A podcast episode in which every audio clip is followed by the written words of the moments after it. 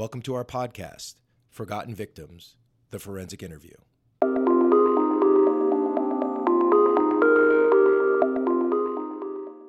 Forensic interviewing traditionally has been associated with child victims. Over the past decade, there's been an evolution in the field of forensic interviewing where it's being applied to vulnerable victims of all ages, forgotten victims, victims with disabilities, mental health disorders, and older adult populations. Uh, on today's episode, Scott and I are back, and we are going to be talking about assumptions when it comes to our interviews, investigations, and assessments. So, welcome back, Scott. Hey, it's good to be back. It is good. So, we are we're thinking today and talking a little bit about how assumptions can impact professionals when we're doing these investigations. So, Scott, tell us about some of the assumptions that you've heard or you think that people should be aware of when we are working on our cases. Yeah, there's a bunch of them. I think this happens in everyday life and uh, current events. Uh, some of the stories that we see, I'll probably tell a story in a minute about it, but some of the assumptions We've spoken about in other podcasts, one that bears repeating. So some of our listeners, if you heard this before, you'll this will uh, be a refresh for some of our newer listeners.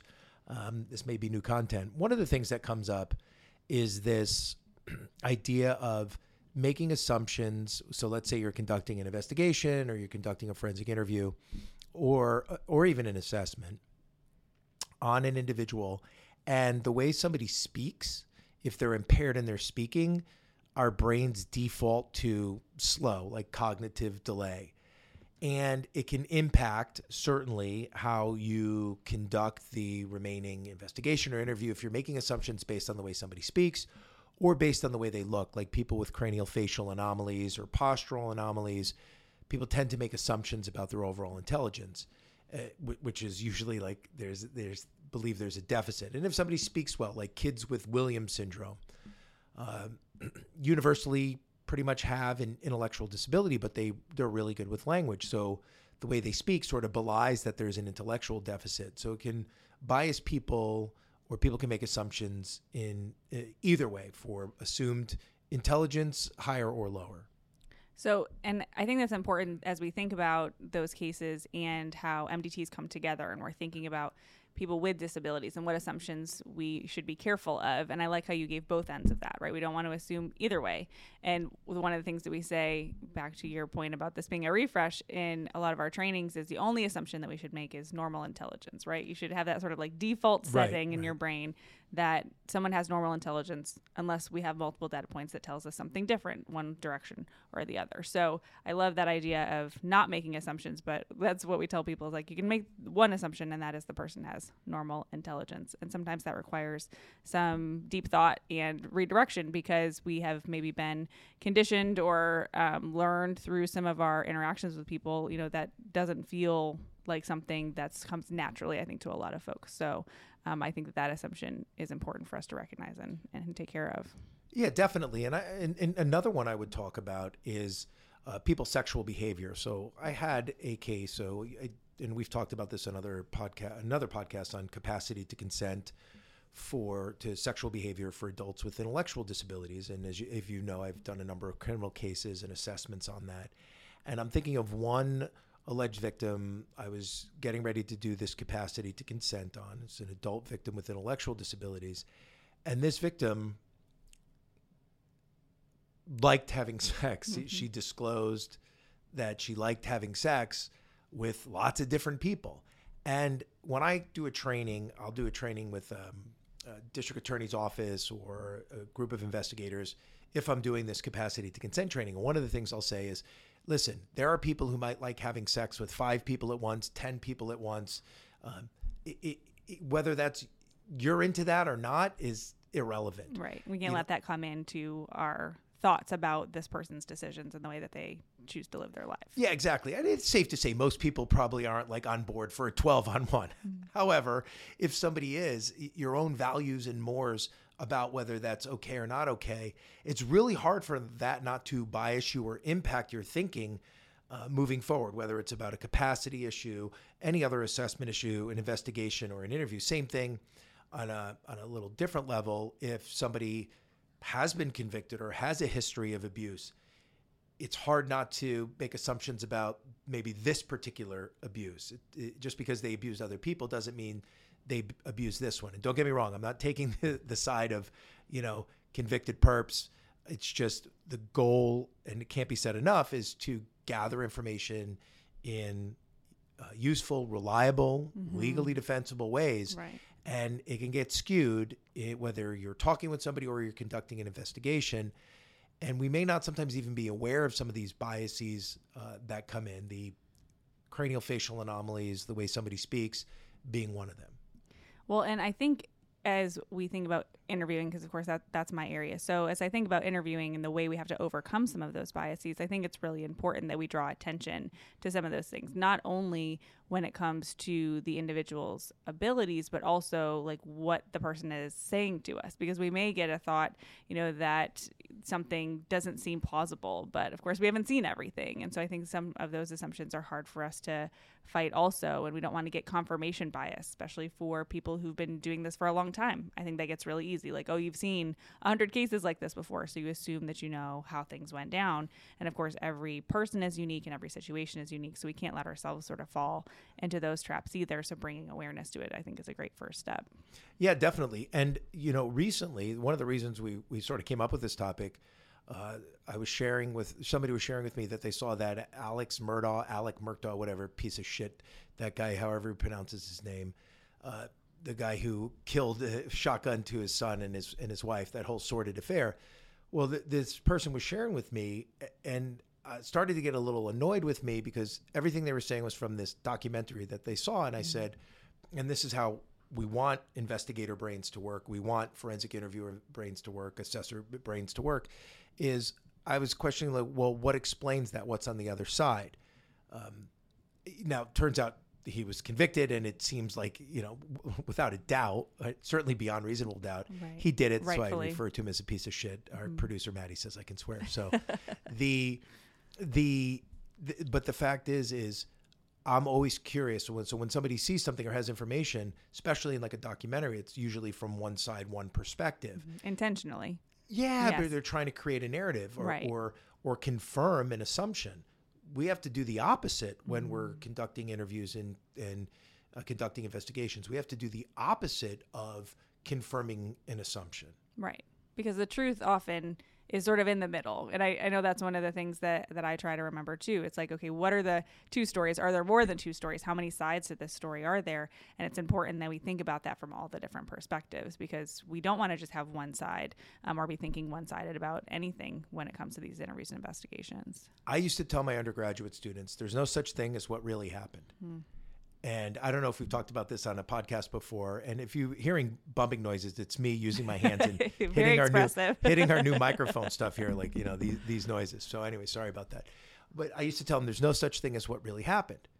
And you know they would look at me and say, you know, Professor Modell, what what, what do you mean? I said, well, think about it. Even if we have something on film, and I know Staci that you like some this NFL team. I don't, I can't remember their name. The Bills of Buffalo, some Yeah, uh-huh. something like that. And as a as a li- as a lifetime Giants fan, Mm-hmm.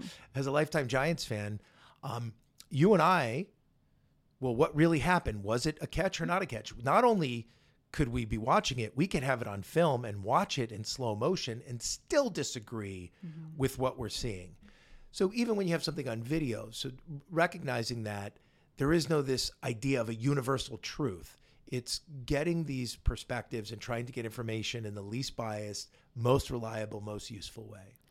So I think that that's a great parallel with football, but also we know that when a bank robbery happens, if people have multiple perspectives of it, their accountings are going to be slightly different, and we know that that's true. There's lots of research that tells us that people um, experience, encode, and retrieve and relay information differently based on their life experiences, based on their Where they're moment standing. in time, where they're standing, their perspective. So all those things change people's perspective. So knowing that and going into these investigations, I think, is really important because we all have our own worldview that's formed over our lifetime. So to we can't necessarily like put that somewhere else. We can't take it out of the equation, but we have to make sure that we're aware of what those things are, so we don't find ourselves becoming biased um, in our conversations with folks. Yeah, definitely. And I think we can.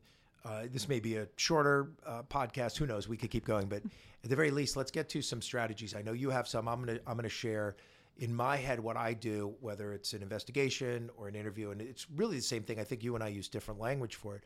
Mine is is what explains that? Mm-hmm. What's behind it? I know you you use a different term, alternative hypothesis. Alternative hypothesis, We use yes. that in our trainings, but Mm-hmm. in the more colloquial way, in my head, I'm like, well, what explains it? Somebody says, well, that doesn't like I can't believe the person did this, and I'm thinking, wow, that doesn't make any sense. Why somebody would do that? What else might explain it other Mm-hmm. than what our assumption is of what explained it?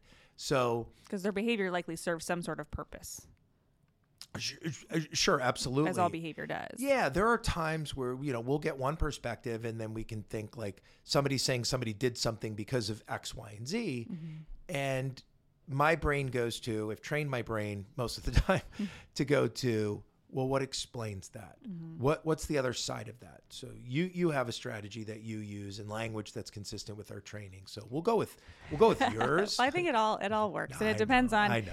Because different things work for different people because we're all different. So I, you know, I've met with interviewers from across the country, and some of them who will have very limited information about an investigation in order to reduce the likelihood that they would become biased. Um, some people go into interviews with no information whatsoever, which isn't my style. I don't typically recommend that because I like to know at least a little bit about how the person communicates and what I need to know about the individual, which we talk about a lot in our trainings too, because I think it makes us better interviewers. even if you don't know any of the, uh, the, the even if you don't know the fact pattern or any other uh, data points. Right, exactly. Knowing about the person that you're going to be talking to, at least getting some background information can certainly be helpful. Um, but my strategy, I, I was more one who wanted to know as much as I could before walking into an interview, and I and I still operate that way. But I always make a point to say out loud to somebody, okay, so it could be that it went down like it was reported, or it could be that it was a misunderstanding. It could be that it was another person. You know, and I sort of go through all the different possibilities of how this potentially could have happened. The other story, um, you know, from what you were saying, Scott, what are the other stories that could be potentially there? Because as I'm thinking about my question formulation, in order to avoid that thing we call confirmation bias, again, using some of my training words again, um, we want to make sure that we are exploring all of the possibilities of what could have happened because we weren't there. We don't know. And understanding how that person encoded those memories and how retrieving them in the most complete legally defensible developmentally appropriate way that we can and that's all part of the process I think that's great. The other thing, uh, uh, maybe a cue for you, if you're in an investigation, in an interview, and you find yourself getting, feeling something like frustrated, grossed out, uh, angry, those generally, those emotions are generally signs, not always, but generally signs like I might need to take a pause and, and try to assess what I'm, what assumptions am I making, if any? Why am I frustrated? because invariably if you're frustrated you're angry you're grossed out it's going to impact your ability to get information in a neutral reliable legally defensible way. Yeah because you're making a judgment at that point in some capacity making a judgment about either the person or what happened or whatever the thing is. So yeah catching yourself in that i think is really important. Yeah and you know you said something that makes makes me extend this a little bit. Words that we use sometimes are value words mm-hmm. that are judgment words. Mm-hmm. So when we say things like well the person admitted see there's a value statement in there as opposed to like what do you mean the person said mm-hmm. or reported think about the difference in that language. It- disclosed. All three of those things could mean said but they have slightly different meanings. Yeah, disclosed on one end, but certainly mm-hmm. admitted on the other. Mm-hmm. So we we have to also be thoughtful of the language that we use because some some of our language conveys a value mm-hmm. of how we feel. The one I always talk about, I actually uh, in the other work we have a, a whole a, a quick video on this where we say I say there's no such thing as common sense, and when I say that, people go, yeah, you're right, meaning they agree that people don't have common sense. But what I'm actually saying is common sense is not an observable thing. It's a value statement we make it, based on skills I think you should have or should have deployed at this moment, but you didn't. right And or that i have and therefore i believe everyone should have because Exact- that's what makes it common exactly. So it's better to describe what your issue is or what the mm-hmm. problem is versus than saying somebody just doesn't have common sense because it's a value statement. to based on a judgment based on somebody's behavior or series behavior or the absence of a behavior. Mm-hmm. Because it's not common in that way like you're saying but we all have different experiences back to our lenses and you know how we experience the world so thinking about that and understanding that people aren't going to know everything that you know. And if we have those judgments about people, it's going to affect our interactions with them for sure. Yeah. Common. I like it. You like what comment? Yeah, but people try to argue. Well, it's like I'm sure we could get consensus Mm-hmm. on a couple things that we could label it, but common sense is a label on a behavior, a serious behavior. It's not an observable thing. It's it's just a value judgment. So, Right. if we start finding ourselves using language like this, or you know, labeling people assholes, which is you know typical in when I'm driving. Um, or talking about murderers, which I think is okay. yeah, yeah, or whatever, wherever I said the piece of shit. Oh, yeah, it was piece of shit, you're right. He is. So yeah, right. It's those things. But you know what? I'm not investigating uh, that trial. I'm not- I have so nothing can- to do with that. So I can be judgy all I want. That's right. but in the professional role, you put your hats on and and you try to be aware of those emotions or maybe some of those words that you're using. And on the front end, try to debias yourself, saying, "I'm going to go in thinking like, what else explains this? Mm-hmm. What are some alternative hypotheses for these?" Awesome. Yeah. So we have to be aware of them because they happen all the time. And we already know how Scott feels about the Buffalo Bills. That's one of his biases based I on hate the Bills as, as much as I hate. I, I'm not even gonna get Yeah, into it because you know that. some of our listeners. But if I'm a Giants fan, you can hate me if, if uh, depending on who you are. That's right. But that's okay. Well, you can't hate me. You can just hate that I like the Giants. right. But it's not my They can- fault. I was they can have a judgment, I was, right? They can have a judge. I was born into it. hmm Yeah. Well, if you're born into it, I guess then that's just the way it is. all right, all right. We've we've devolved. yes, we're hopefully- on to football again. Yeah. Hopefully this was uh, useful for you in some way. Thanks for listening. Thanks, everybody. Thanks for listening. For more information about the work being done by Modell Consulting Group, visit our website, modelconsultinggroup.com, or follow us on social media.